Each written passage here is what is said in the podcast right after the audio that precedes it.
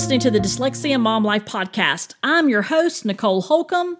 You are listening to the 12 Days of Dyslexia with tips and thoughts to navigate your dyslexia journey.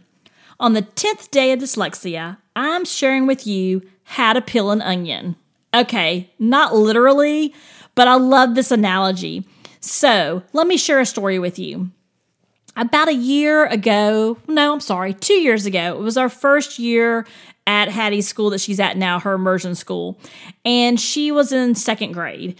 And I just remember that she was in speech therapy and we the speech therapist had some concerns about uh, her her articulation and i don't know we just were going kind of back and forth with the speech language person and we realized that together right working on our team we realized that there may be more going on so we ended up going and getting another speech evaluation done, one that was a lot more extensive to look at dysgraphia and look at some other pieces of uh, language and executive functioning and things like that.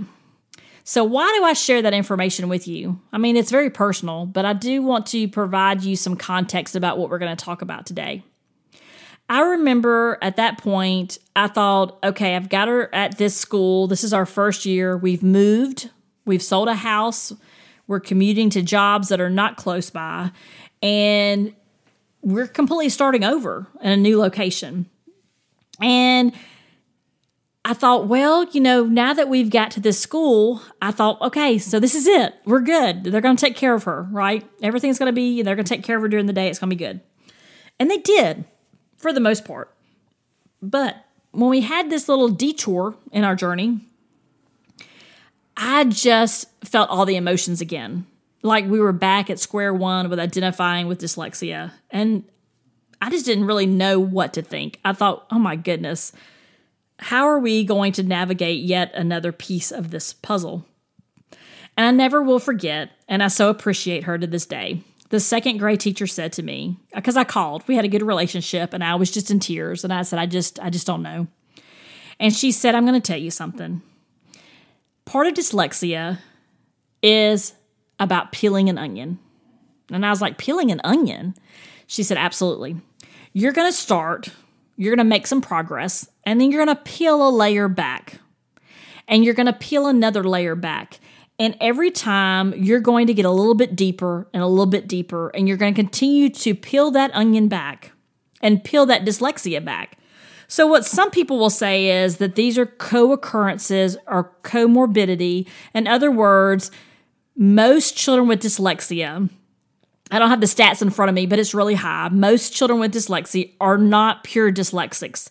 They have dyslexia and something else, and what they call comorbidity. Some people call it co occurrences, which I think sounds not quite as medical and technical.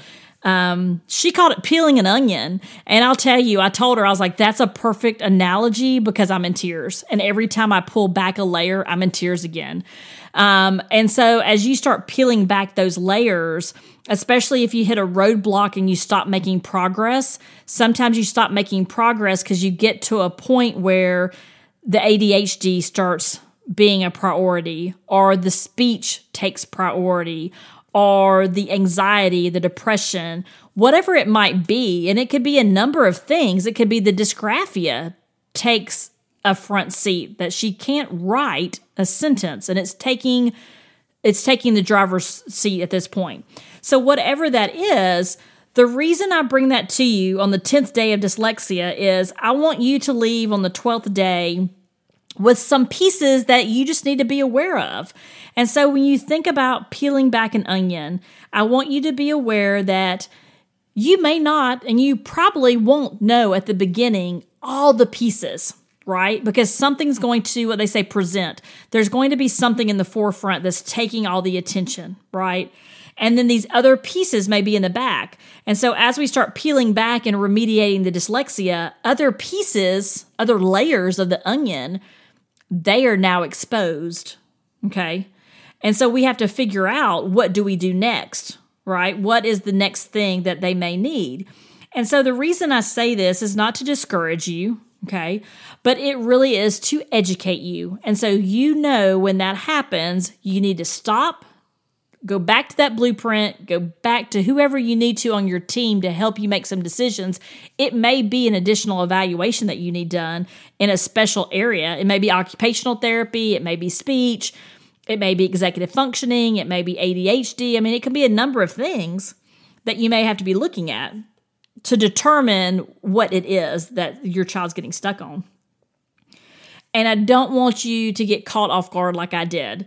And You know, I should have known better, but I didn't. And so I want you to know better so you can be prepared. And so you'll also be aware of things so you can watch for those signs. And so you're not caught off guard, or, or at least if you are caught off guard, you recognize it and you're able to make some plans and move forward.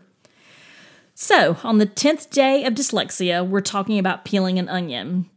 And that is just, it's going to be such an important part of this journey and for you to be aware of other things, other diagnoses, or other pieces that may cause um, really for you just to stop, for you just get stuck. And so you need to be aware of those.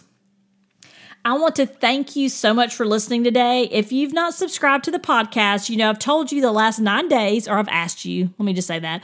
I've asked you, please subscribe. I don't want you to miss the last two days of the days of dyslexia. I don't want you to really miss any episodes. They will just pop up right in your podcast if you, in your podcast app, if you're subscribed. And like I've asked you all week, it is the season of giving. So I would love if you would give a review and a rating of the podcast so other moms can find it and know that it's valuable. And also, as a gift to your family and friends, share the podcast, share an episode that you really enjoyed and resonated with you. Be sure to share that, you know, through email or on social, however you feel the most comfortable. You can even share it as a text message. Many of the apps will allow you to choose how you share an episode. Um, you can copy the link and share it into a social, however you want to do that. Um, I would just so appreciate that. And not only would it be, you know, something I would appreciate, we really want to get our reach as large as we can so we can help more moms. So I so, so appreciate you. Have a great day. And remember, you got this. I'll be back tomorrow with another dyslexia tip Hey, it's going to be the 11th day of dyslexia. Can you believe it? We're at day 11. So I'll see you tomorrow for the 11th tip.